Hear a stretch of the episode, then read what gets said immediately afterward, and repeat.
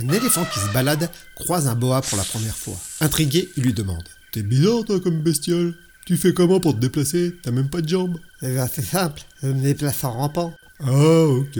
L'éléphant, satisfait de la réponse, commence à partir, mais encore intrigué, il revient poser une question au serpent.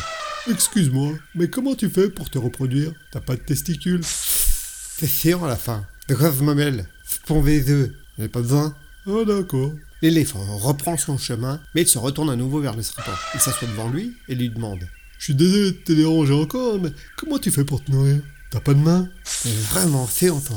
Je m'enroule autour des d'algues, qu'est-ce que tu crois? Et je l'étouffe, petit à petit. Ensuite, je vois ma grande gueule et je l'avale, direct. Ah, ok, j'ai compris. Ouais. Mais en y repensant, euh, attends, on va. Tu rampes T'as pas de couilles? T'as une grande gueule?